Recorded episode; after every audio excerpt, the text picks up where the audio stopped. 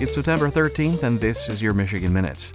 Up until today, in 1966, it was legal to segregate in Michigan cemeteries.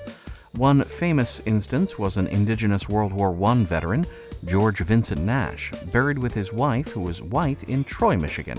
Nash then was disinterred because of their whites only policy, but the Michigan Court of Appeals officially desegregated all final resting places in their decision of Spencer v. Flint Memorial Park Association today in 1966.